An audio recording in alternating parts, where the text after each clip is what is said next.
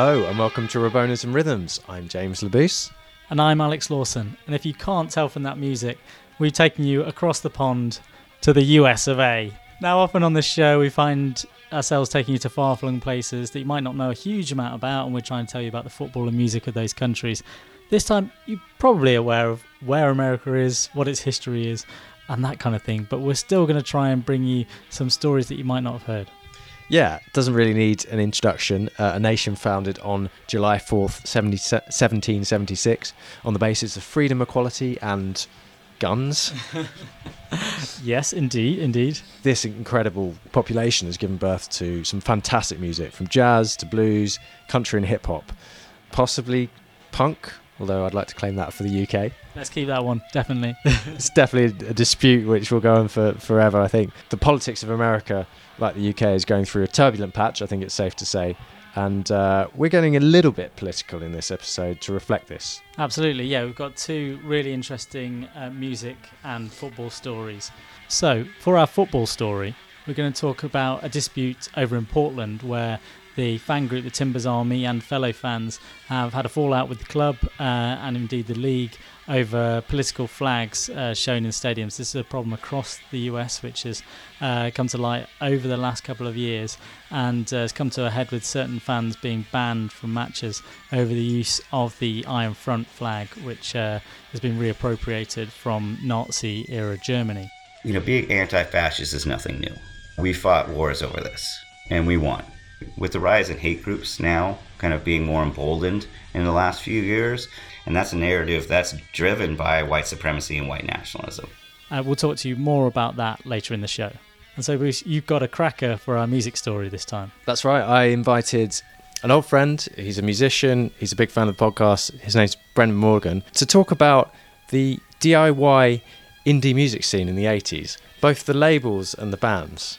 Um, of course, we spoke recently to people from Ninja Tune, Dominoes, those kind of indie labels, um, not not the majors, but they wouldn't really exist without this movement in the 1980s.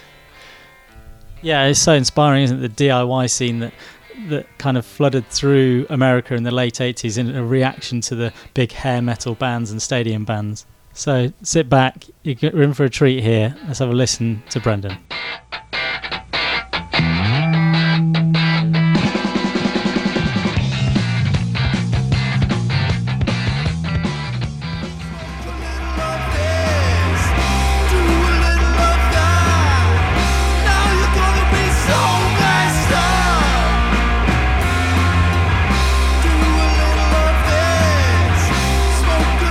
So, we're going to be talking about the US hardcore punk and alternative scene, as, it, as it's mainly called. It's an amazing story, and here to help me tell it to you, I've invited a long-time listener of the show and a long-time friend, Brendan Morgan, onto the pod. Hi, Brendan. Hello. Thanks for having me. So, Brendan, you're well qualified to to talk about what we're going to talk about today. You're you you spent some time in in Olympia in your childhood, and um, you've also got a a band that was influenced by some of the bands we're, we're talking about today, um, called Grub. Uh, tell me a bit about Grub. What what are they like? Yeah, Grub is um, just a, a, real fun rock and roll band that I, I play bass, write songs, and sing in uh, with two other mates, uh, James Hill and, and Joe Turner. And it's just uh, it's an absolute blast. I absolutely love it, and uh, you know our ambition is our real um, main ambition. You know, from reading a lot of, about this kind of stuff and getting into underground music is really just to keep putting keep putting records out and just doing shows and just absolutely love it. And it's a kind of fast kind of grunge, inspired a little bit by like Mudhoney and stuff like that.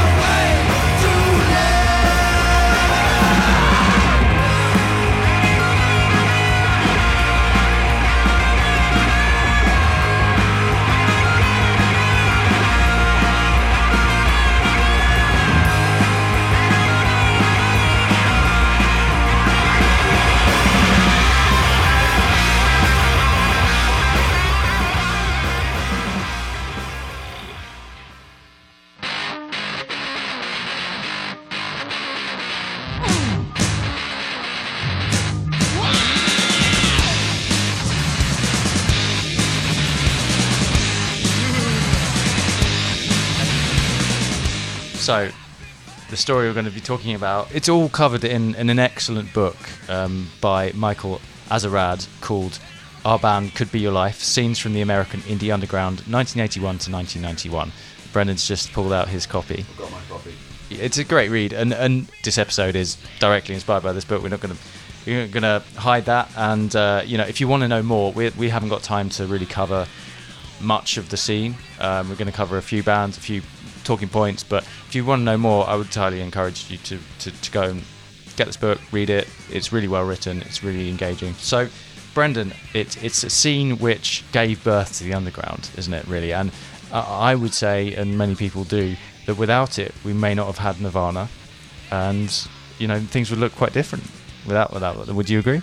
Oh, absolutely. I mean, the whole. Um, I mean, you know, obviously history is very much connected to whatever comes before it, and the '90s basically pays a lot of a lot of that '90s electro, um, sorry, alternative music pays a, a huge uh, debt to all the activity that was going on in the 80s, particularly in the underground. You, you, you can't have one without the other, and all, all the very successful bands in the 90s, when it suddenly became cool, uh, you know, to listen to the Breeders, all comes from hard graft of a lot of guys in the 80s who were who were pretty much unknown, apart from the small groups that they were in, or even you know the very small scene in which it was.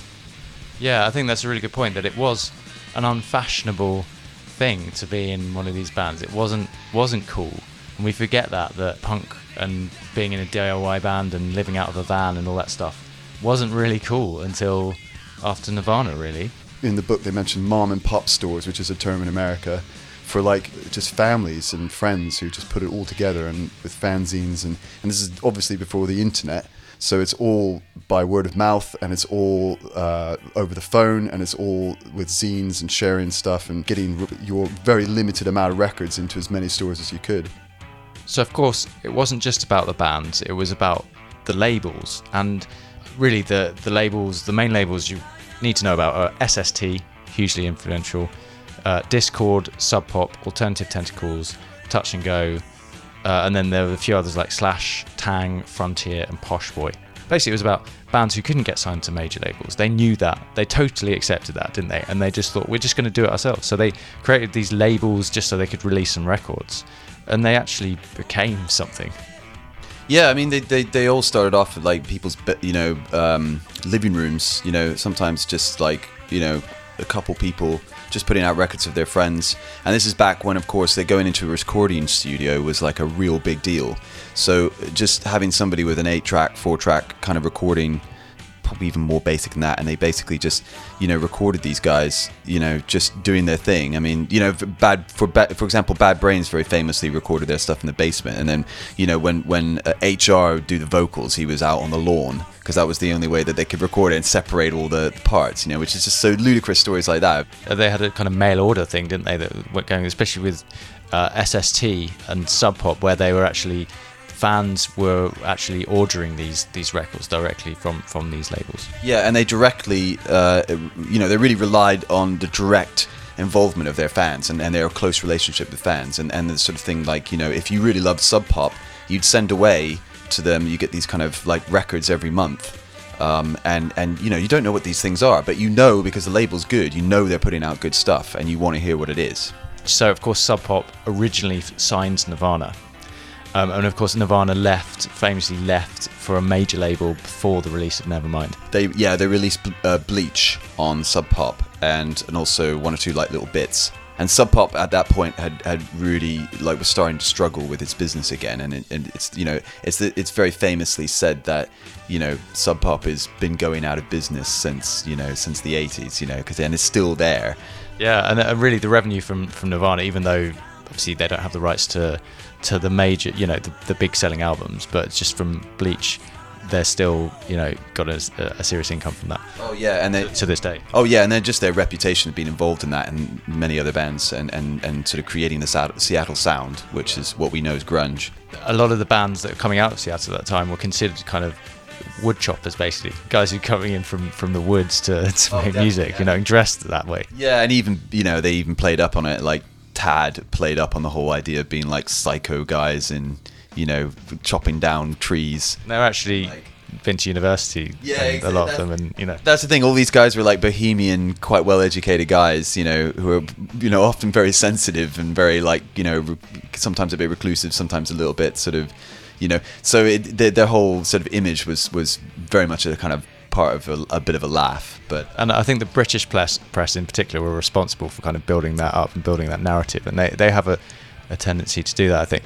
So, Brendan, what, what's the legacy now? Because now we we have you know an established indie label kind of scene, and we have obviously the the big the big four at the time, the big six. So, in the context of the '80s music scene, it was Lionel Richie was in the charts.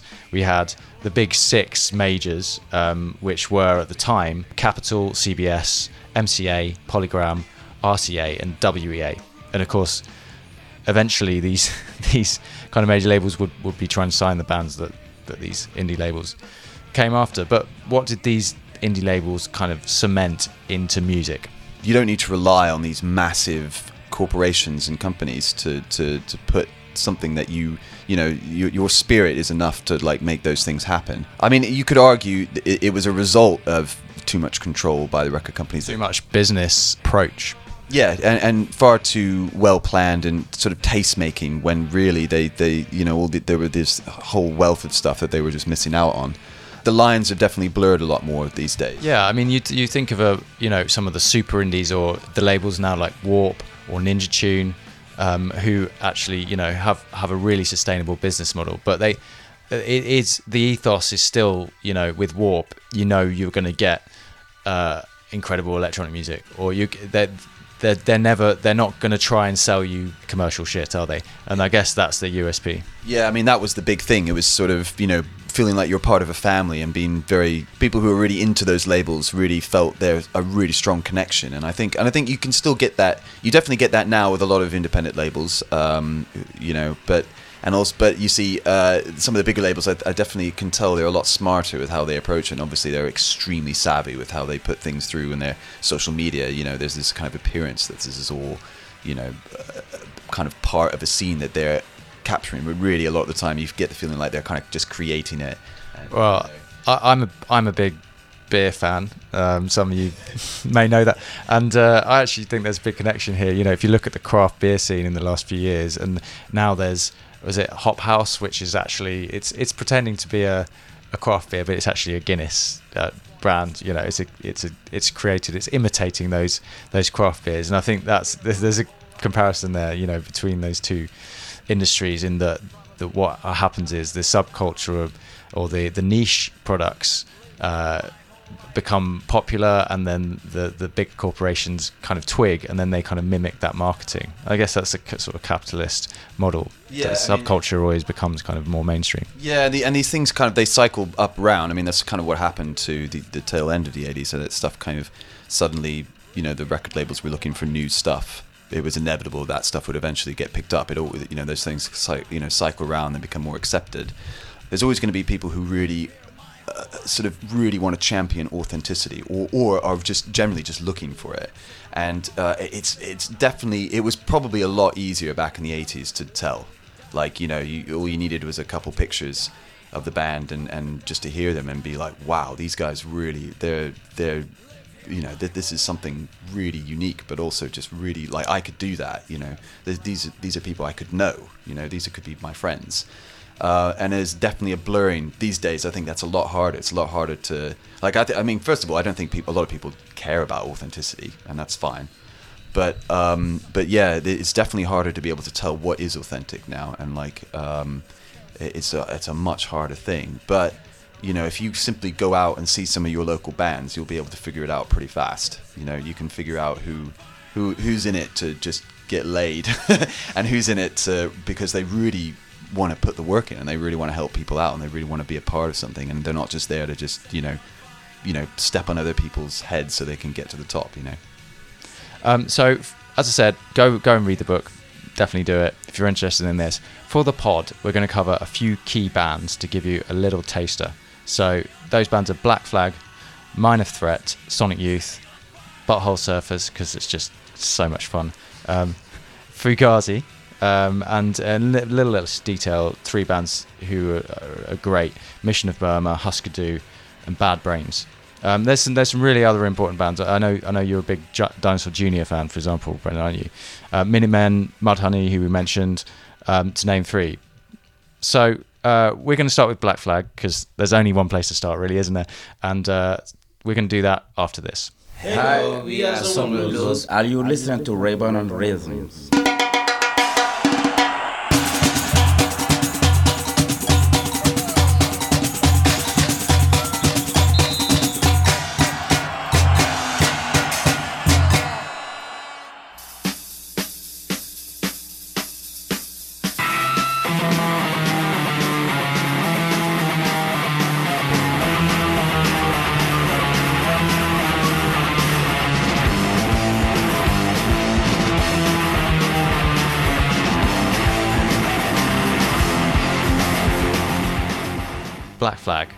So why are they so important? Well, the indie movement started with them.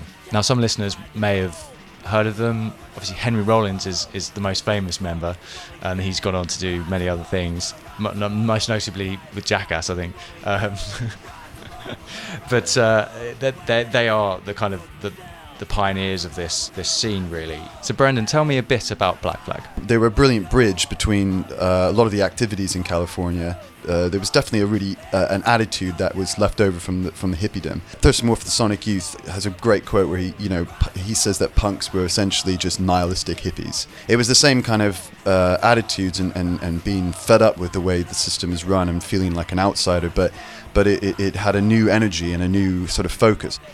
Black Flag really started because of Greg Ginn. They had a guy called Keith Morris um, who started out uh, with them, who was on vocals, and he and then Henry Rollins comes in, and, and, and Henry Rollins, he was the kind of poster boy for, for hardcore, really. I mean, and these guys absolutely raised the bar, and they traveled around the country on nothing, eating almost nothing. They did more than anyone really to, to cement the scene, as you say, around the country. They they inspired other bands to do it kind of DIY, just traveling, you know, around with a band, and they basically created this kind of scene in each town that they went to, where eventually by the mid 80s, late 80s, you know, a band could go to a place and there would be a venue for them to play. They really raised the bar, and it was from from really their efforts and Greg Ginn's efforts that it it really uh, took off because he set up the SST label. Now, I guess it, it was to do with them being starting in Southern California. There was a, a great environment there for them to develop. There were this, there were some fanzines. We've mentioned how important fanzines were. Slash and Flipsides fanzines started in 1977. There were indie labels like Frontier, Posh Boy, and Danger House that came soon afterwards. Now, by 1979, of course, we're talking about a scene that came after punk. So, punk was obviously very short-lived. Pretty much by 1979, it had died out. Um, so what what what was kind of obviously we we've heard this term post punk, but we're not talking really about we will come on to a few bands like Mission of Burma who were kind of post punk, but when we're talking about Black Flag, we're not talking about that. It was that was more of a hips thing. It was more of a British scene, wasn't it? Yeah, very much so. I mean, it was bands like The Fall, Gang of Four, and Joy Division who were sort of carving out a, a completely different sort of, well, like a new sort of sonic landscape, but based on, on sort of what they'd done in punk. I mean, there are exceptions, but there was often very like a uh, very much a British focus, and that was the direction that that PiL were going as well. Uh, John Lydon's band, um, and so it seemed like there that there was a move away from the sort of you know angry energy, but it was being sort of converted into something very new. Yeah, and a, a bit more arty, and something that I'm certainly a fan of. And you know, I don't really think of Joy Division as an elitist band, particularly. You know, they were working class guys from Manchester, but they were, you know, doing something quite arty actually. And and I think it's just the fact that you know this suburban youth in California didn't didn't really connect with that. Um, so they they were looking for something a bit more straightforward. They just started playing this music that was that was just rev, revved up punk basically. They revved up the music even faster tem- tempos, and that was what became hardcore. Yeah, it had a, a lot to thank bands like the Ramones, who toured relentlessly around the country and really forged out a real love. Uh, and you know, most of these these guys in this in this book will mention the Ramones, uh, particularly Ramones and Bad Brains, because they really like uh, carved out a real niche for those things, but also raised the tempo. You know, suddenly going harder and faster was the way to go, and and a lot of bands jumped on it, including Black Flag. Yeah, so it was very much that that feeling of like of saying to people, their audience, you know, if you don't like the system, you should just create your own. And they did. They created a new scene. So that's Black Flag. Um, such an important band, as we say. Um, next, we're going to be talking about Minor Threats.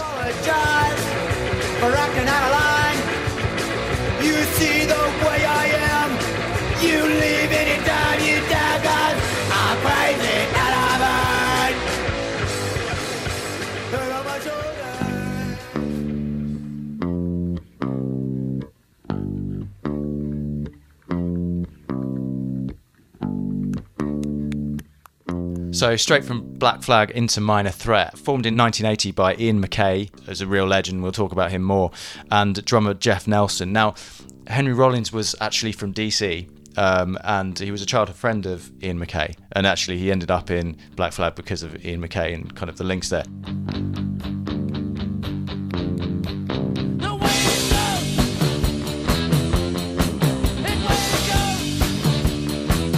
I've been to DC a couple of times and been quite fascinated by the city actually because it's it's obviously the capital of the US. It's the seat of power. It's where the government's based and a lot of administrative kind of offices. But in, culturally, it's not. It's certainly not New York because it was this city that was the capital. But they had to create their own scene, didn't they?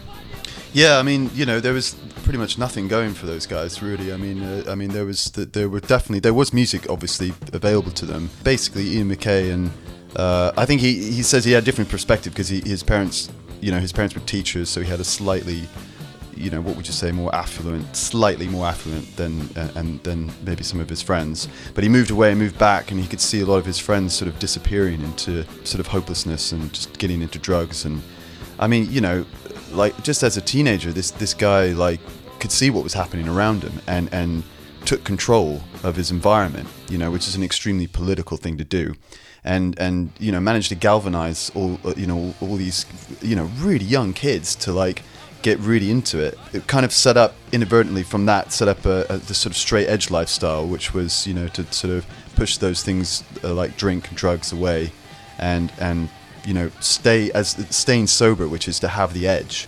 And there's a there's a song called Straight Edge, of course, by by Minor Threat, which is going to play now.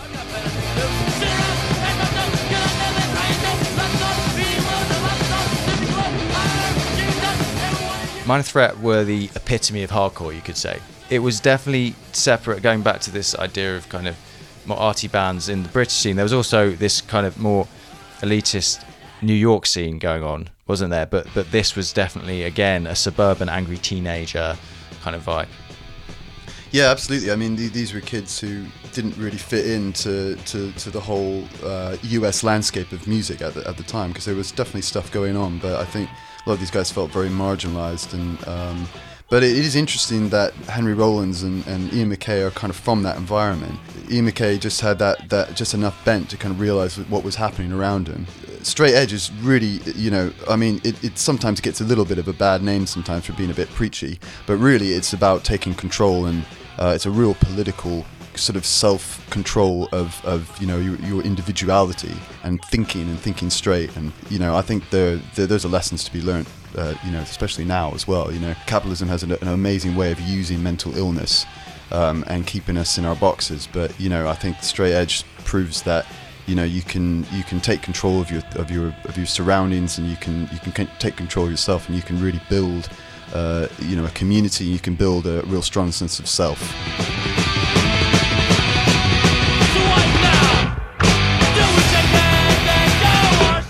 there was something slightly contradictory. I mean, we're coming to Fugazi and kind of MacKaye in the later years, what the, the stuff he used to say on stage to, to, to the crowds. But at the time, Minor Threat did like a bit of fighting, didn't they? Yeah, they did. It was funny because they, they, you know, they don't want drinks and, and, they don't want drugs and they don't want sex, uh, you know. But but they were quite happy to like, you know, in, in, their gang to like, you know, step up. But I think you have to look at the conditions at the time. I mean, these guys were, you know, if you had a mohawk and you walked down the street, I mean, you, you, you it was a highly likely you were going to get beaten up, and you know, and, and, these guys had to deal with. So it was kind of it, there's a gang thing there, and I think, you know, I think Ian MacKaye, you know, that they weren't in a gang culture and they weren't going out actively looking for violence, but if it if push came to shove, you know, they they'd go to it, and their gigs definitely kicked off.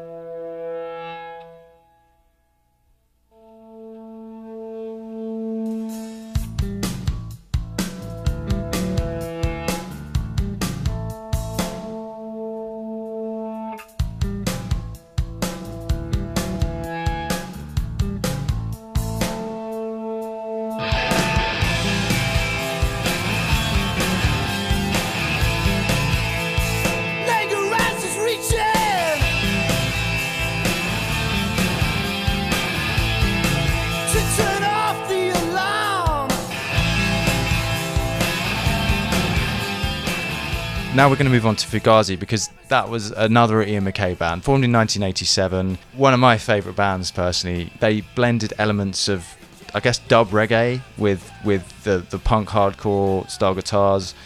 Um, they had a whole, you know, ethics and ethos uh, approach to the business of music, and they're just incredible. I mean, what what what do you admire about Fugazi, Brendan? just how how varied their music is, considering it comes from hardcore. Because the obviously the, tendency with hardcore is that it does get it very quickly went into its own box and, and, and became a you know a very distinct sound that didn't really evolve. But the guitar is like such a versatile sound, and they during hardcore that would have been an absolute no no. But then all of a sudden there was you know there was this new kind of way of thinking about it, much more open and and very much inspired by kind of a little bit of dub and because there were there was a whole go-go scene in DC as well. So I, I you know I don't think Ian MacKaye's ever said he was necessarily inspired by that, but you can't help but wonder if that kind of went in there. I'm sure it did, and also they they achieved all this sound without really many effects, did they, with the guitars? Yeah, they, it was really stripped back. I mean, they they didn't really use any distortion at all. I mean, it was it was all through the amps and driven. Um, and then very, uh, but they had such a, a, fantastic ethos as well. Like they really took that whole ethos from Minor Threat and and and kept it going. You know, they they could have easily given up on it, just did it for the success and whatever. But they they retained all those attitudes. You know, making sure that kids could come to their shows and they weren't too expensive. Uh, you know, I think they went through a phase of you know capping it at like five dollars or something. They basically said we're not going to deal with the corporate music industry at all. We're going to do this completely DIY, completely without that. So obviously signed to Ian MacKaye's label Dischord, that he created himself. And one of the things they really wanted to do was create an environment, as you say, accessible for, for everyone, but so they could still make a living. So they decided that five dollars a ticket for their shows was was fair. You know, they, they could make a living and people could come to their shows. They carried on doing that f- for a long time, and it was actually only in the later years yeah, and traveling on the west coast in particular, west and east coast, that um, they had to charge you know up to up to fifteen dollars occasionally. But pretty much they've kept that ethos. They're also relentless tourers. I mean, I've seen live performances of them playing just like high schools, and you know, there's a really famous shot of guy, you know, jumping through a hoop, basically, you know, and you know, must have been absolutely amazing. I mean, you can imagine if you were like sort of 15 and they turn up at your high school, you know, it'd be like the greatest thing, you know.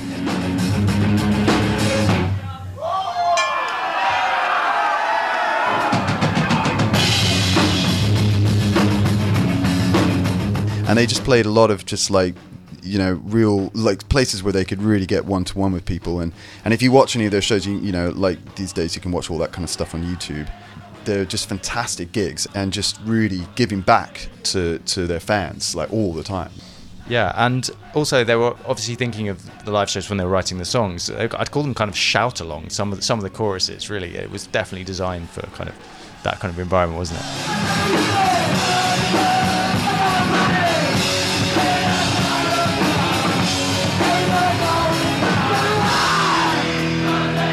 As long as you know four, you know, words that are the chorus line, you can you can absolutely bash it out with your mates at a gig, and uh, it, you know, it just basically just fuels the sense of being in a gang and being in the community, and it. Um, you know, I mean, there's nothing you can imagine. There would have been nothing better than ending a set with shouting, you know, the last few lines of, of their songs. You know, and also moving on from kind of what they were doing, the kind of moshing and stuff in in Minor Threat actually MacKaye got to the point where he was singling people out in the crowd and, and stopping them hurting other people. There's a quote, great quote. Um, maybe you could read it f- f- for us, Brendan. What, what did Ian MacKaye say? The kind of things that he used to say on stage. So I hate to belabor the point, but why don't you think about the fact that you're constantly kicking the same people in the head? so it was always always polite. It was always. Uh, a, a kind of non-violent approach, and uh, and apparently people, the punks, just didn't know how to react to this. They were like confused by it because they were just they only knew how to react to violence. And Absolutely. so if someone was, I don't think they expected people to reason with them as well, which uh, you know was a brilliant thing. And uh, I think sometimes it just goes to show that sometimes if you if you meet people one on one with with something that you know, you, rather than just thinking they're a musclehead, but if you get on their get on their level and talk to them, and you know, you get a good response. You know of course, they were straight edge. This came from Minor Threat, and, and at that point, apparently, you know, the whole band had gone vegetarian, which, and touring in the US, probably quite difficult to actually be vegetarian at that point. I mean, easy now, but you've got to remember what it was like for vegetarians back in the 80s, um, let alone vegans. Let's not even go there. Yeah. But uh, also, you know, straight edge, but in this alternative scene, especially in Europe, they ended up apparently in you know these squat type things. They were they were obviously doing the doing the tours on the cheap, staying at the promoters' houses and things. So they ended up in kind of druggy, kind of squat environments. And the, for a straight edge that person, that must have been quite difficult sometimes. It's a real testament to try to stay true to your uh, your ethos, you know. And these guys, like, there was no question. I mean, it was definitely definitely how they were going to go. And you can imagine, like, you know, the music scene, especially like the seventies, eighties. You know, that was must have been so much drugs and, and crazy kind of stuff going on, and they really stuck to their guns, you know. So there's a great quote from uh, Fugazi member Brendan Canty, um, which Brendan is going to read out now. Uh, a series of uh, squats meant a series of stinky rooms uh, and a series of rooms where people were staying up all night, smoking hash next to you while you're trying to sleep, or waking up to Black Flag playing at 8 o'clock uh, in the morning. Uh, and there was plenty of times being in Germany where you're playing in some shitty, really awful squat with German punks passed out on the stage in front of you, and the whole place reeking because nobody cleaned it up all night. Somebody vomits on the stage, total squalor. And then at the end of the night, we say, uh, You promised us a place to stay. And they go, Oh, yeah, here it is. And you look over, it's your dressing room, just right off the stage. So you go there and set up your sleeping bag in a room where you just got off stage. Uh, about a half uh, about an hour before and it stinks and there's still vomit on the stage right next to where you're sleeping. So you get in your sleeping bag and there's some mattresses back there but they're totally disgusting so you lay on them uh, so you uh, so you lay them out and get in your sleeping bag and you get up to the bathroom and this is all true and the toilet is smashed and there are rats running around the toilet so there's no place to shit or piss and there's no running water and you're locked in because they want to lock the place. So we had to piss out of a mail slot and there's rats running around so we all get in our sleeping bags and we just pull the drawstrings up as close as possible so the rats won't get in And they were locked in there as well. There was no escape. I mean, that must have been horrible. yeah it's just yeah i mean no one's going to question your dedication to music after that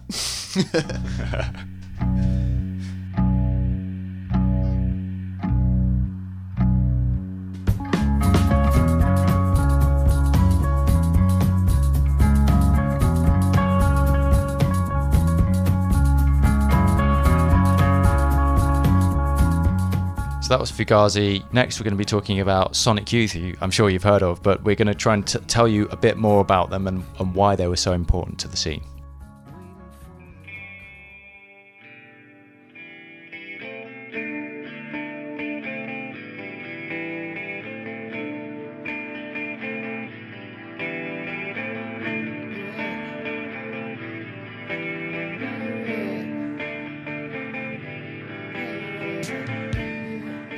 So, Sonic Youth, incredible band. They influenced everyone. It's fair to say, without Sonic Youth, you probably wouldn't have Nirvana. Definitely not. I mean, they were real champions of Nirvana.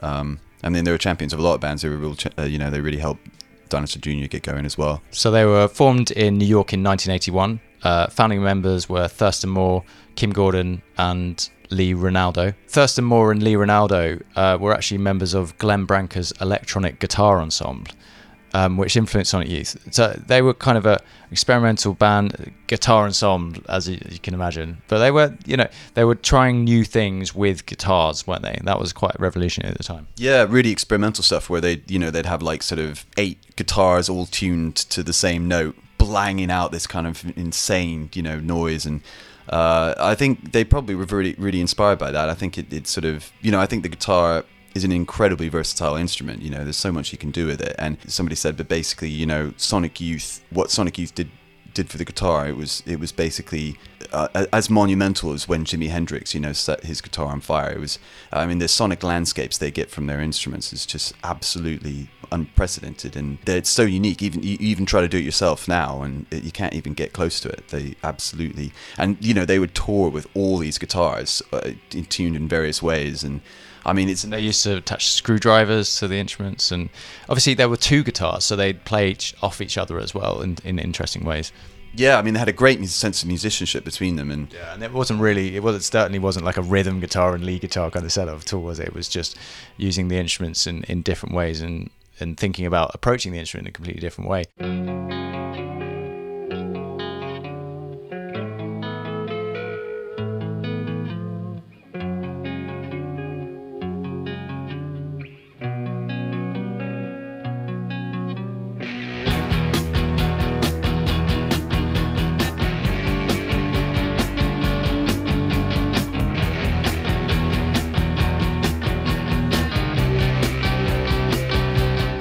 They're also really important as a sort of epicenter for the whole DIY scene, really. And I think what's interesting is that they were at the heart of this kind of artier, slightly older, based in New York, a little bit elitist, you could say.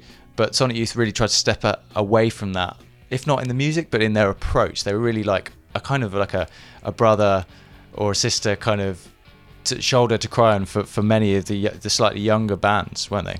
Well, yeah, they definitely they supported loads of stuff. They not only just knew loads of bands, but they they had direct support to a lot of really good bands, and they were a real like asset. But they were always very inclusive and always very. It's always about the music, you know, with them. Just just a word on you know their song structures because they they had like quite kind of punk kind of riffs sometimes, but then they just have these amazing kind of sections that last you know sometimes three to five minutes in the middle of songs that was that was just innovative, wasn't it? It's kind of, I guess, a bit of a prog approach.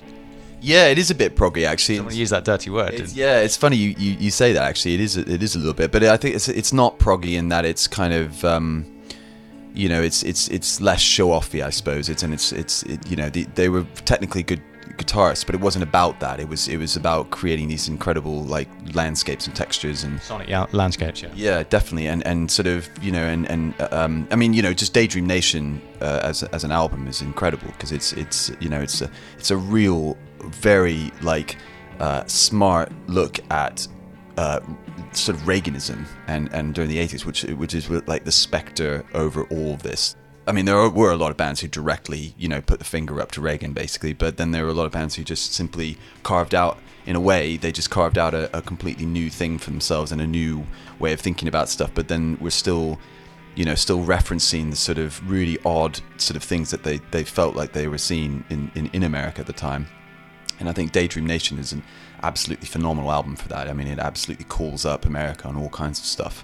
Um, and it's absolutely, you know, I mean, it's not often you can say punk can be beautiful. I mean, I mean, Sonic Youth are downright beautiful sometimes. I mean, they have moments where it's really heartbreaking, and uh, there's not a huge amount of punk like that, really. I mean, uh, often it's extremely angry and visceral, which is what you, you know, sometimes what you want.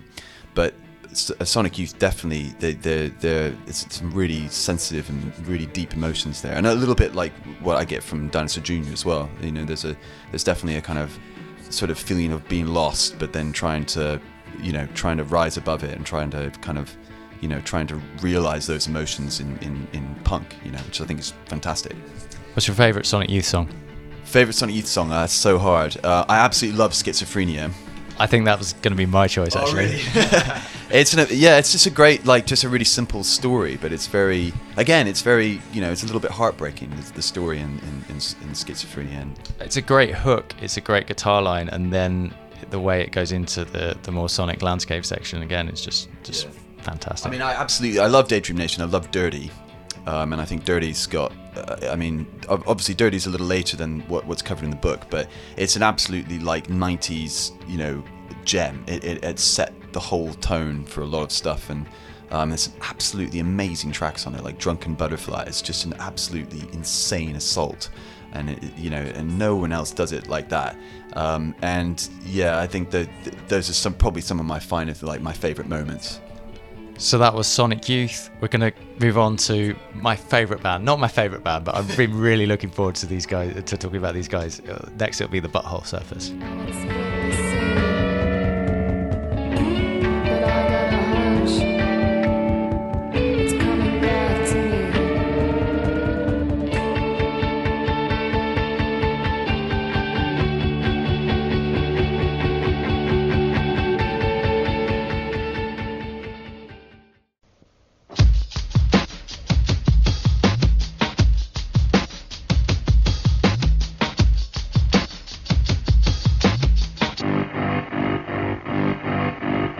talk you got with Sharon. Sharon got Sharia. She was sharing Sharon's outlook on the topic of disease. Mikey had a facial scar and Bobby was a racist. They were all in love with dying. They were doing it in Texas. Tommy played piano like a kid out in the rain. and Then he lost his leg in Dallas. He was dancing with the train. They were all in love with dying. They were drinking from a fountain that was pouring like an avalanche coming down the mountain. I don't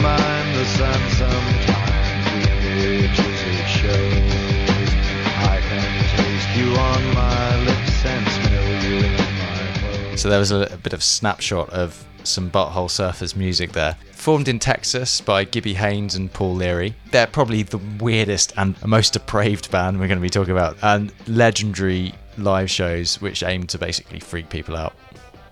Yeah, they ba- basically had like strobe effects, you know, naked women dancing a bit like, you know, it's almost, it, it kind of harbors back to a little bit of a Hawkwind vibe, you know. I mean, all these guys absolutely freaking out on acid. Um, There was a gra- Grateful Dead kind of influence as well. yeah, definitely. They're the kind of you know those bands, Hawkwind, Grateful Dead. A lot of the there's a lot of other bands in the '60s. You know, like at the UFO uh, UFO club in London, where the whole thing was. It wasn't just the bands; it was the whole show. You know, like and Butthole Surfers weren't necessarily unique in that in that, but they absolutely took it to another level. I mean, they they did they they lived what they did on stage, and they they lived it as part of their lives. Yeah, there's a there's a great Vice article actually uh, written by Daniel Dylan Wray. He says they lied, cheated, stole, drank, and drugged themselves to near death, and don't even have a good discography to make it worthwhile. yeah, so musically, I mean, I think they're a lot better than than they made out themselves in some ways, you know. Uh, but they always said they were they were a band without the talent. I mean, it, it, musically, what what do you think of them? You put it on and you go, wow, this is just mental. And, and so I've never been a huge fan of their stuff, but I just love just the fact that they exist at all is amazing. And their their whole story and tales and like uh, just their whole approach to music is just absolutely out there. I mean, we wouldn't have bands like Flaming Lips and stuff like that from without Butthole Surfers. I mean, they absolutely like made the whole live performance, you know, really part of it. Um, and, and brought a kind of psychedelic element to punk, really. Yeah, yeah, definitely. Uh, yeah, I mean, it, it's very, it's it, like it basically taps into a lot of the hippie stuff. It kind of keeps a lot of the hippie stuff going with punk, basically. We talked about Fugazi being, you know, this straight edge. They had a really uh, strong sense of kind of moral compass, and uh, these guys were at the opposite end of this, the spectrum. Really, they they were yeah. DIY by approach, but it was more by necessity than any, any ethical stand, standpoint. Basically, wasn't it? They were definitely smart guys, and they knew how to generate sort of a little bit of publicity for themselves and cash, and like look after themselves. But, but they weren't ethically minded in that regard. They were absolutely like you know do as many drugs as possible and have an absolutely mental time and like well you know we should just have to tell a few stories basically and then you're you're you're basically once you hear a little bit about them you you just you kind of want to know more because it's just so unbelievable. Yeah so uh, what are some of the things they, they got up to? They they once moved to athens georgia to allegedly stalk R.E.M. yeah.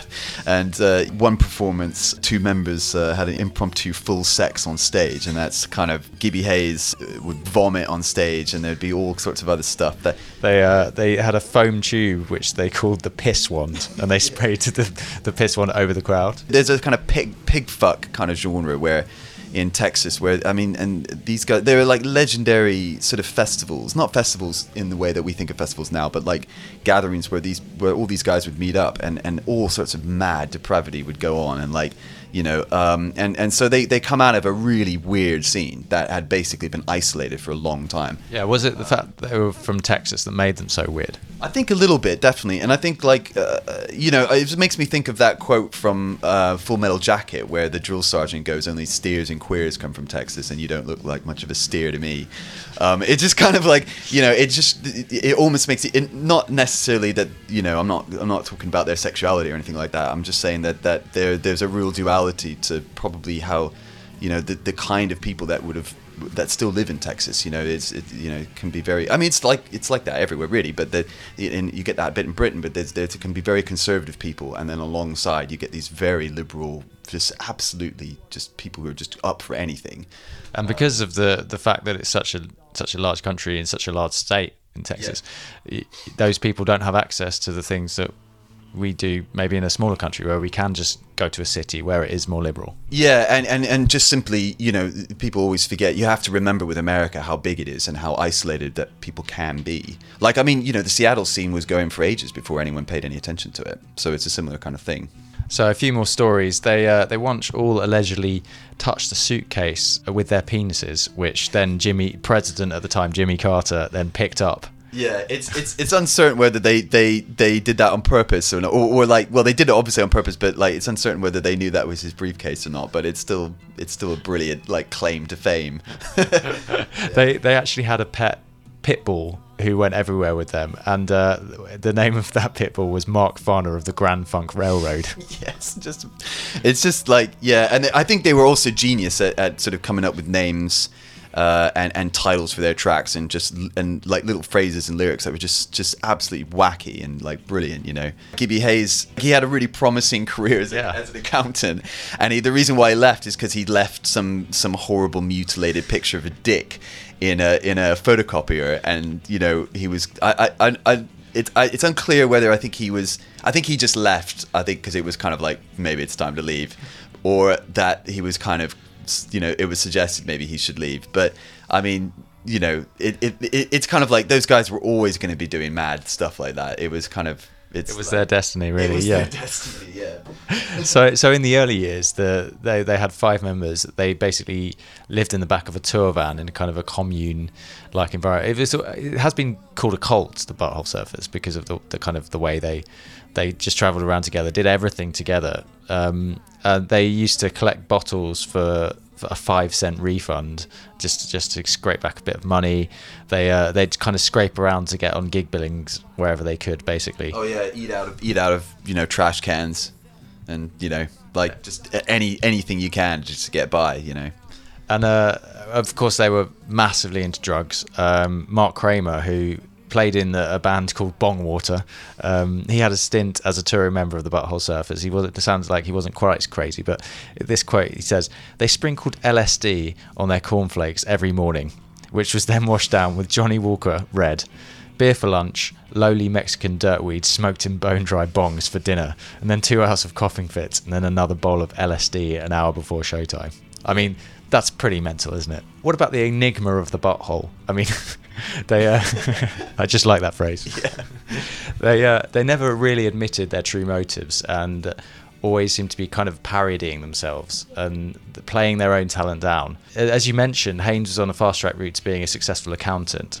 Um, and also Paul Leary was inches away from a master's degree in business and administration. Although they, they were kind of lunatics, they were constantly high by the sounds of it.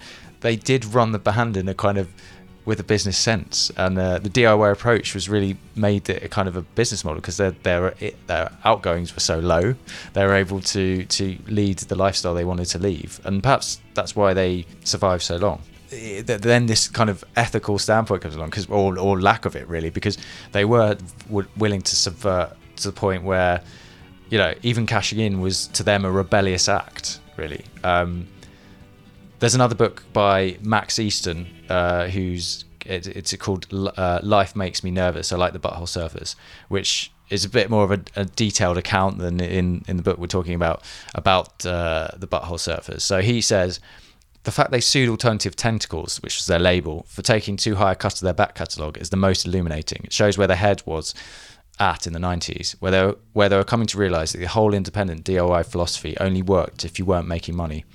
They weren't purists in that sense, which I think is a huge reason they haven't had that same traction in the retelling of punk history as your Black Flags or Minor Threats. you know people are always going to wonder how far that they can push their stuff and, and I think you, the but you just have to remember the butthole surfers got there first I think All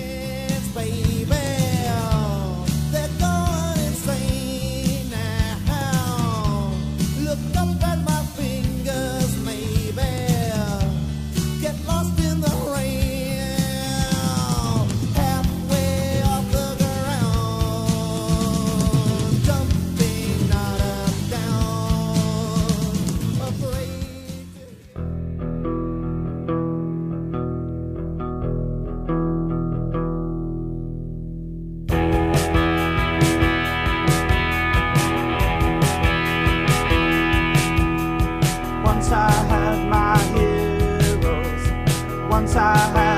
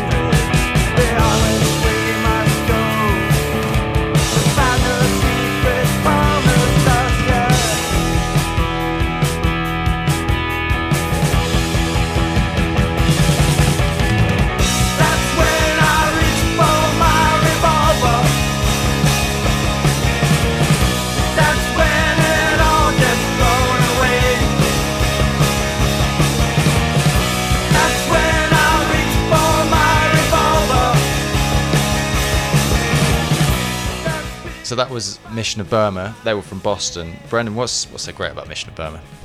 Well, I think they they're just really classy, in my opinion. They just got a real solid, solid sound, and and they incorporated sort of tape loops as well, which um, you know obviously Butthole Surfers did as well. Like they would slow their voices down and make it sound really you know hypnotic and really trippy. And but then on top of that, just really good songs and really good vibe about them.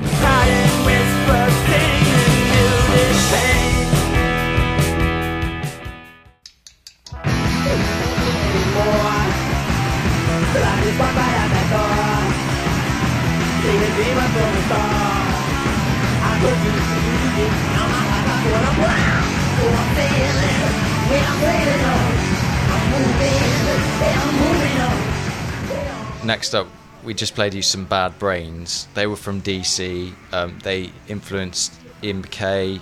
They were Rastafarians who invented hardcore punk and mixed it with reggae, basically. But tell me a bit more about the Bad Brains. They sort of became Rastafarian very early on. They they were your, your local hardcore kind of band. Um, they used to play parties and stuff, and like They may have invented hardcore, really. yeah, I think I mean, it's hard to say obviously who invented it because you know there's like who invented you know you know any kind of particular genre of music, but but yeah, I think they they absolutely raised the bar. Like everyone realized where it was going after that point. Their their band name is is after a Ramones track. There's a Ramones track called Bad uh, you know Bad Brains, and they just pinched that, and then it, makes perfect sense where they were taking it. But then they introduced a reggae element as well, or a dub element. Yeah, later on in in after probably like a couple years of them playing, they they did in, start playing like reggae, like dub reggae. From what I remember, I think what they were doing is trying to go back a bit to their roots as well. So they they they kind of felt the really strong, close relationship with with, with the religion, and really started to try to like incorporate it into their into their style and it works amazingly well. I mean if you watch live stuff of theirs they they they play a fast like hardcore set with absolutely like you know the doctor is an amazing guitarist like all kinds of mad stuff going on uh, and, and then they'd slow it right down and play a real kind of cool kind of groove for for reggae.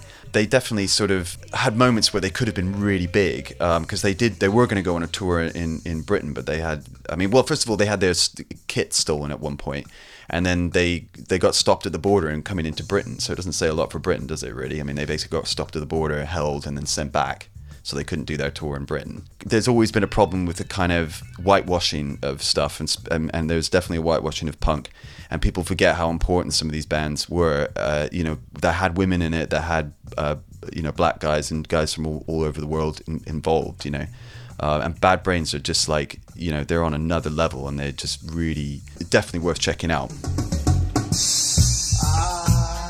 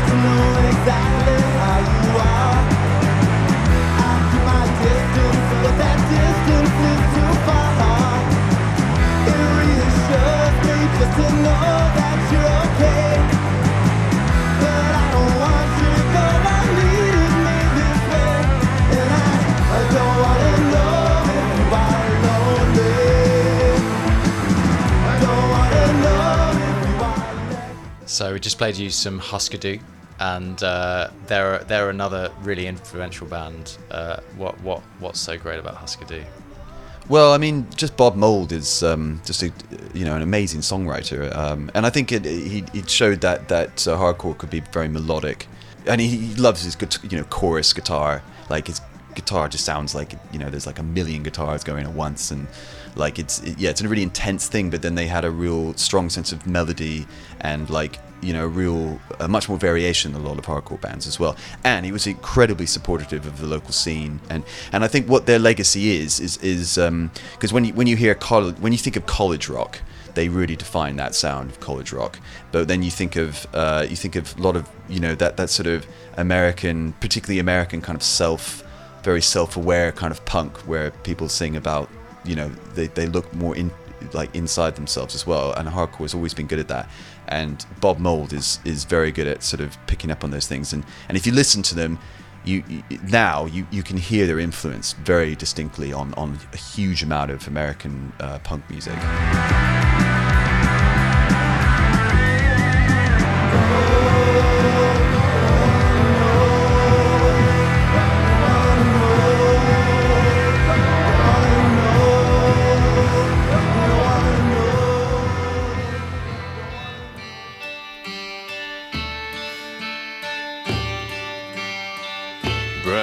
Cemetery, boy tasting wild cherry, touch girl apple blossom, just a boy playing possum. We'll come back for Indian summer. We'll come back for Indian summer. We'll come back for Indian So we just played you beat happenings there. They could be described as kind of inventing or, or a big influence on kind of lo-fi lo-fi music, and they they came up in Olympia. Now, Brendan, it's a bit of a personal thing for you because you spent some of your childhood in Olympia. Is that right? My parents moved there in '89, so we were there sort of as as the the area was kind of developing a bit culturally. You know, obviously very young. I, I, we moved there when I was four, so we were there for about nine years. And and you know, I I remember. I mean, there's no way you could get. You know, even at that age, there was no way I could ignore. Certainly by 1991, there was no way you could ignore what was going on. I mean, everyone was. You know, kids were bringing Nirvana into school. And I remember a kid doing a little talent show on, a, on his guitar trying to be Kurt Cobain you know, and, and there's just no way you could get rid of, you know, around it. But we lived uh, in just outside in a little neighborhood in Olympia, and me and my brother used to ride around on our bikes and just explore. And like it was quite relaxed. Like it's a fairly bohemian sort of part of, of the country, and people were quite, you know, everyone. It, it's a little being logging towns. People are a little bit isolated, and you know, I remember passing through at the time when I was probably about seven, and you know, I remember my cousin going, "Oh yeah, you know, Kurt Cobain's from this town." And and I remember looking at it and going, hmm. it's like you know, it's like a real small little town nestled, you know, on you know, it's a logging town, so there's all there were all these trees, you know, like in the river, kind of you know, drifting up into the town, and you can imagine it would have for a, for a guy, a kind of sensitive punk like you know Kurt Cobain, it wouldn't have would have been kind of tough. And if you read about his stories there, it was it sounded like it was a bit rough.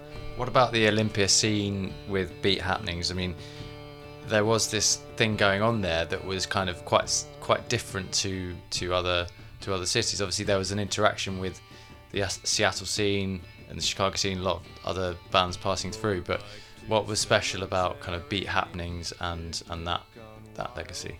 I mean, uh, Nirvana's a, I think even then themselves called themselves like an Olympia band, so they, they, they don't necessarily think of themselves as part of Seattle necessarily, but um, I think you know, and I think Olympia did have clearly a, a, a quite a unique sort of scene going on. So Calvin from Beat Happenings um, wanted to put much more of a sort of sensitivity and much more st- sort of stripped back. I mean, yeah, it was very much like thrown together. But Calvin was uh, a real hero. His performance was very intimate, but they, they're hugely influential. And if you listen to them, they they you can definitely pinpoint a lot of records since then that they really influenced because they, they they just have a very unique sort of charm about them. I think that people that really struck a chord with people.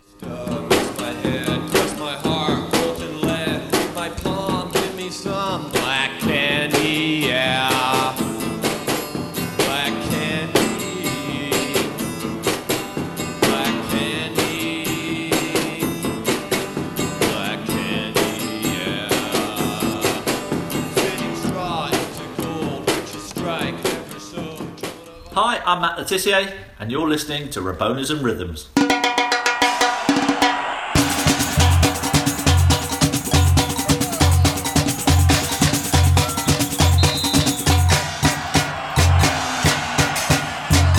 So, from beautiful music to the beautiful game, we've got a fascinating football story to bring you that's come out of Portland, Oregon, in uh, northwest of the US over the last few months. Yeah, so the Portland Timbers, who've played in the Major League Soccer's Western Conference since 2010, they've developed a reputation for having a kind of European style hardcore fan base, kind of ultras style. Their home games feature a sea of green in the north end of the Providence Park Stadium, They're called the Timbers Army. They're a raucous supporters group with more than 5,000 paying members. It's quite a movement, really, for such a relatively small club. Um, and of course, being Portland, they've got a reputation as left-leaning supporters group. Lots of grassroots work in the local community and promoting liberal values. Sounds a bit like Clapton FC. Yeah, I was absolutely fascinated researching this team and, and how they have brought that kind of European style to their support, uh, but also, yeah, very left left leaning, very socially conscious, and that will come through in our interview uh, in just a moment. So the reason we're talking about them is because the fans have been at odds uh, with the club and MLS um, over the last year or so. Uh, after they first displayed an Iron Front flag on a railing, and then uh, kind of had some discussion with the club about where that would sit. The, the debate is that the symbol itself uh, comes from the kind of Nazi era anti-fascist movement, but has been reappropriated by some anti-fascists that engage in violence. That's what that's the club's argument. The fans say that it simply represents an opposition to fascism and persecution, and is a human rights symbol. Uh, so fascinating issue as it, uh, as it was. We're going to speak to Stephen Lewis. He's the co-chair for community outreach for the Timbers Army. He's helped to organise some of the protests against uh, fans who've been banned from the stadium, including an astonishing one that you can see on YouTube uh, with their bitter, bitter rivals, Seattle Sounders. They spend the first 33 minutes with all fans in the stadium uh, not singing or chanting, and then they erupt into singing and applause. So it's fascinating to watch if you can.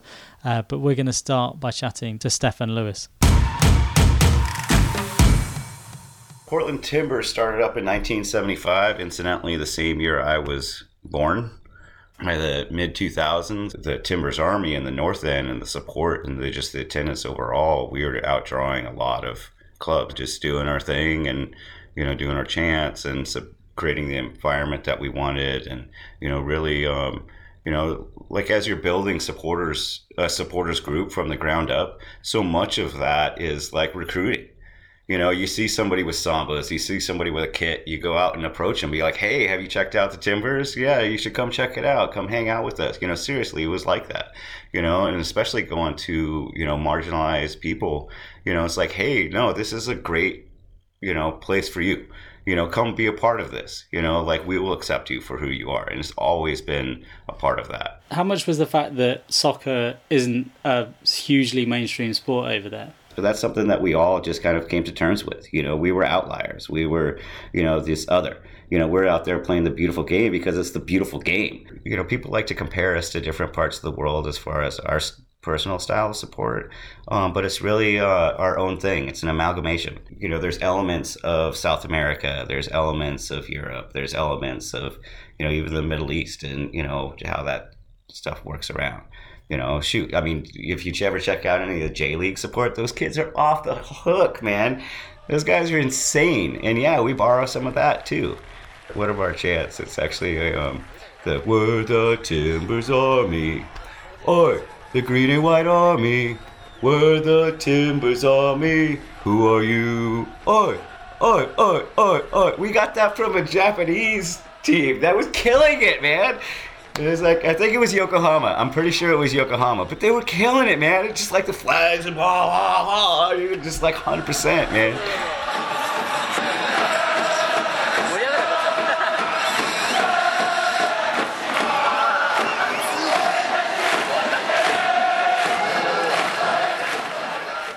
Can you just tell us about the sort of the genesis of the dispute and, and where you're up to with it? in order to do the type of work that we do and be um, radically inclusive, it's important to have a cloak of strength around the embrace of love. Now, Iron Front was a symbol that allow helps to symbolizes allowing that to happen. The Iron Front, as an organization, tried to rally people together to oppose the rise of fascism. You know, originally it was a World War, you know, pre-World War II symbol uh, against the rise of fascism uh, through the Nazi Party, uh, a pull towards communism and a return to monarchy. After seeing people in the members of their community, their neighbors, you know, being verbally and physically abused, being disappeared. After being outlawed, a lot of that happened to the Iron Front people being murdered in the street, being disappeared into concentration camps. Um, some joined the resistance, uh, and those who survived wanted to make sure that we never did that again. You know, so they were able to plant the seeds, and they weren't alone. You know, a lot of different people post World War II were like, "Hey, we can't let this happen again." When MLS first started up in the 80s and 90s, there were hate groups that were really trying to solidify themselves um, into the counterculture, whether that's punk rock, alternative music scene, um, and really looking for the disaffected youth. Um, and you know the Iron Front really kind of made a resurgence here locally in that. And so when hate groups started to make strategic plays into different places, and Portland was definitely a strategic place for them because historically we've been a very white place. The Iron Front actually became a part of that whole movement to say no.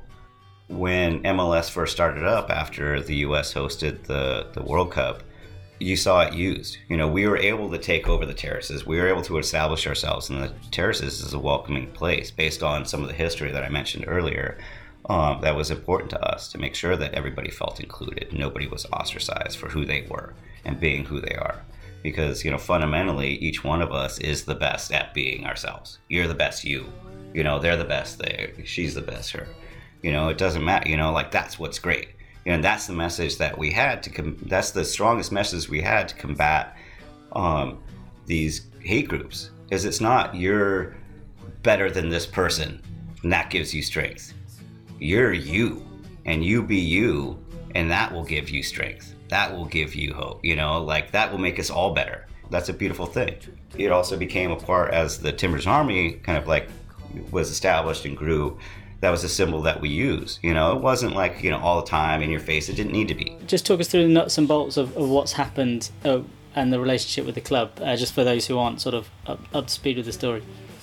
The Timbers and Thorns front office will consistently say that they've had our back. They share our ethos. They fought for us on a lot of different fronts. I mentioned the refugees welcome banner earlier, um, and you know there was some pushback from the league um, that they told us about, and they like supported that, saying, "No, this is a human rights thing. That's that's fine." Over the past few years, we've had a larger Iron Front banner just on the front rail, just kicking it, doing its thing. And last year, they were like, "You know, that banner. Yeah, do you think you could take it down?" Like some people are associating it with violence and you know stuff like that, and you know we don't want to offend anybody. We've gotten some comments asked them straight up, "Are you asking us or telling us?" And we'll, we'll we're asking. It's like, okay, we'll take it down and flew it as a flag, huge, prominent, in your face. And then they came back and like, whoa, whoa, whoa, whoa, whoa, whoa, it's fine on the rail. It's fine on the rail. You can put it back on the rail. That's fine. Um, and so they're at stake, right? And then the off season, the league ended up working on the code of conduct, which is actually something that we've been looking for for a long time, and not just us. The bans and stuff that was the rules just from from front office to stadium throughout the the league, MLS in particular, were just all over the place. You know, people were getting banned for all kinds of weird stuff and kicked out for stuff. And some places wouldn't let you bring drums. Some places wouldn't let you bring flags. Oh, you can bring flags, but no flag poles. But then MLS puts it all over their marketing. You know, it's like, yay, that person got banned. That person got banned. That person got banned. Thanks. I'm glad you're making some money off this. So when they created the code of conduct, we're like, awesome. Um, so a chunk of it's the rules. That's the that's the bulk. And they also took um, some of the language from the um, FIFA human rights policy and put that in there, uh, which was great. They ended up with language of like no banners that are racist, sexist, xenophobic, homophobic. You know, all things that we are way super supportive. But then they threw in this other term, political. I'm like, well, what is political? You know, and we've seen it enforced in really strange ways. You know, we had people kicked out and banned in Atlanta for an end gun violence banner. Um, we had a banner in Salt Lake that had the supporters group's name and the civil rights fist, and that was removed. There weren't bans, as far as I know of. Um, and the only symbol that was called out specifically was the Iron Front. They felt maybe they needed to both sides it and fall into the narrative of white nationalism and white supremacy that there is a both sides to this type of issue and there really isn't you know like you're for human rights or you're against human rights you know being anti-fascist is nothing new we fought wars over this and we won with the rise in hate groups now kind of being more emboldened in the last few years and the rise in hate incidents and bias incidents. You know, there's a play say, oh yeah, well both sides thing. putting what you're calling the alt left and white supremacists on the same moral plane. I'm not putting anybody on a moral plane. What I'm saying is this you had a group on one side and you had a group on the other, and they came at each other with clubs, and it was vicious, and it was horrible, and it was a horrible thing to watch. But there is another side. There was a group on this side, you can call them the left, you've just called them the left, that came violently attacking the other group. So you can say what you want, but that's the way it is. It's on both sides, sir. You said there was hatred, there was violence on both sides. Are, are, Well, I do think there's blame. Yes, I think there's blame on both sides. You look at you look at both sides. I think there's blame on both sides. There's been like a, a scramble to kind of like, oh, well, what's the story? What's going on here? And like, oh, you've got these people using the black bloc tactic. Ooh, they're the boogeyman. You know, oh, they must be bad. Look at them, you know, like defending people. You know, because like if you look, if you turn the camera just a little bit, you've got a little old lady who's there protesting hate. And you've got people wanting to attack her. You've got clergy. And, but, oh, the, the boogeyman. It's like, oh, well, what do we call them? You know, it's like, is it people using the black bloc tactic? No, it's like they're they're anti-fascists, they're Antifa, you know, and like you know that's something that's you know that just is is permeating the national um, and international, you know, as far as I could tell, um, narrative about this, and that's a narrative that's driven by white supremacy and white nationalism, you know, because you look at the number of deaths from uh, anti-fascist protesters versus white supremacy and white nationalism, and let me tell you, it's infinite because there are zero deaths. So, so just catch us up then, Stephan, on, on what the latest is with the issues that you've had with the club. Do you see any kind of signs of resolution with the club? We had the main protest with Seattle where we were silent for 33 minutes, which is definitely an undertaking. And it was eerie. It was really weird.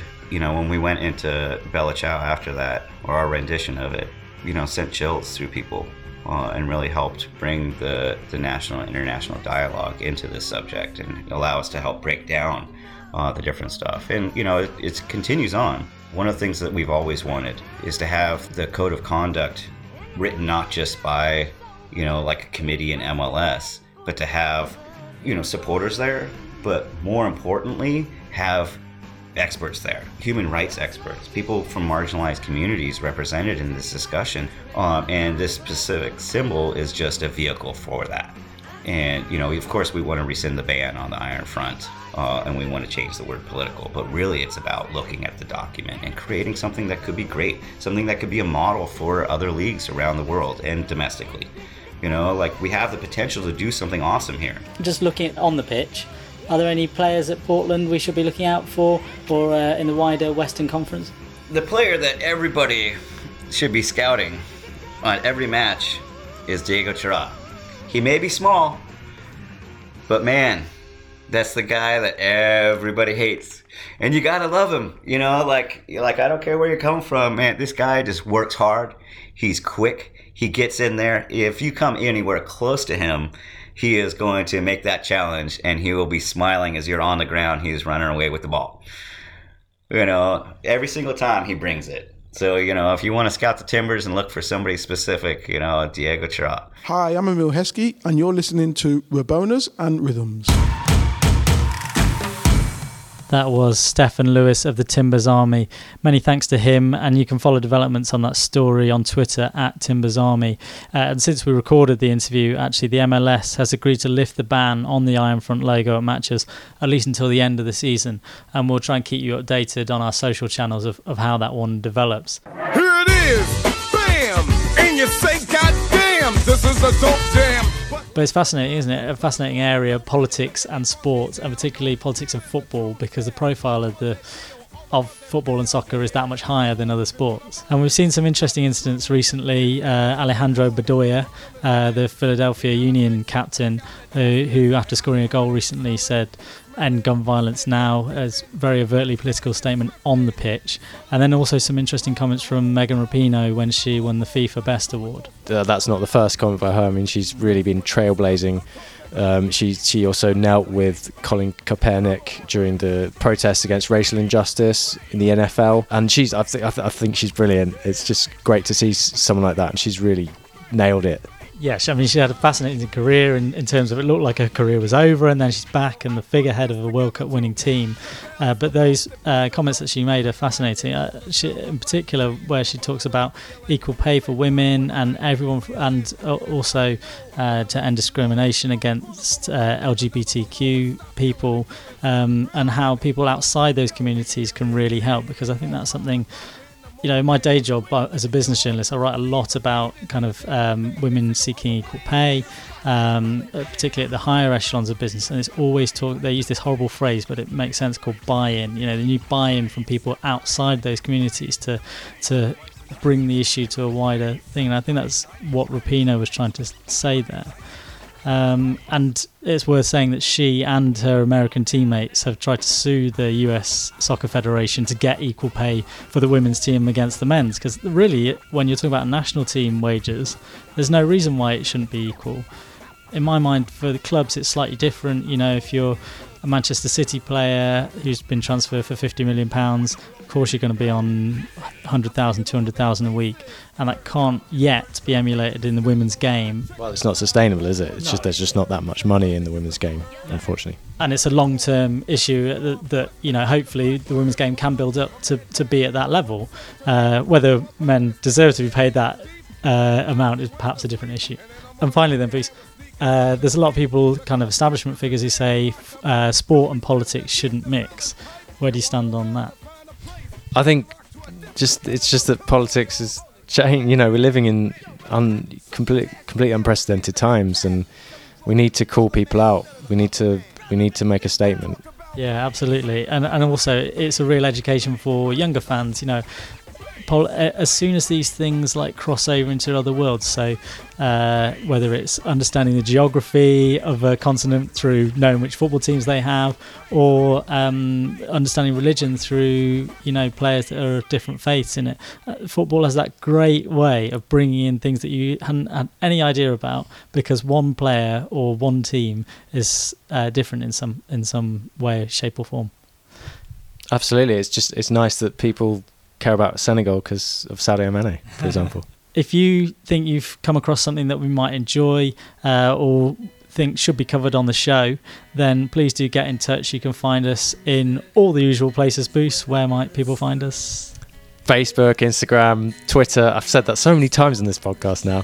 Um, also, just want to flag that uh, if you do listen to your podcast or want to listen to your podcast via Spotify, then we're on there as well as other as all other good uh, podcast platforms.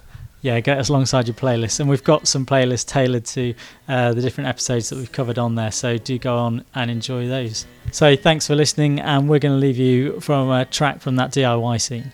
Yeah, the this is a band that weren't mentioned. As Brendan and I were, were saying, you go and check out the book because there's so many bands in there and um, they're all worth listening to. This is a band that have got a great story um, and I love their music. They're called The Replacements. But he's showing her down. She don't need advice that is sent to her. She's happy the way she looks. She's happy with her gender. And they love each other so androgynous. Closer than you know. Love each other so androgynous. Mirror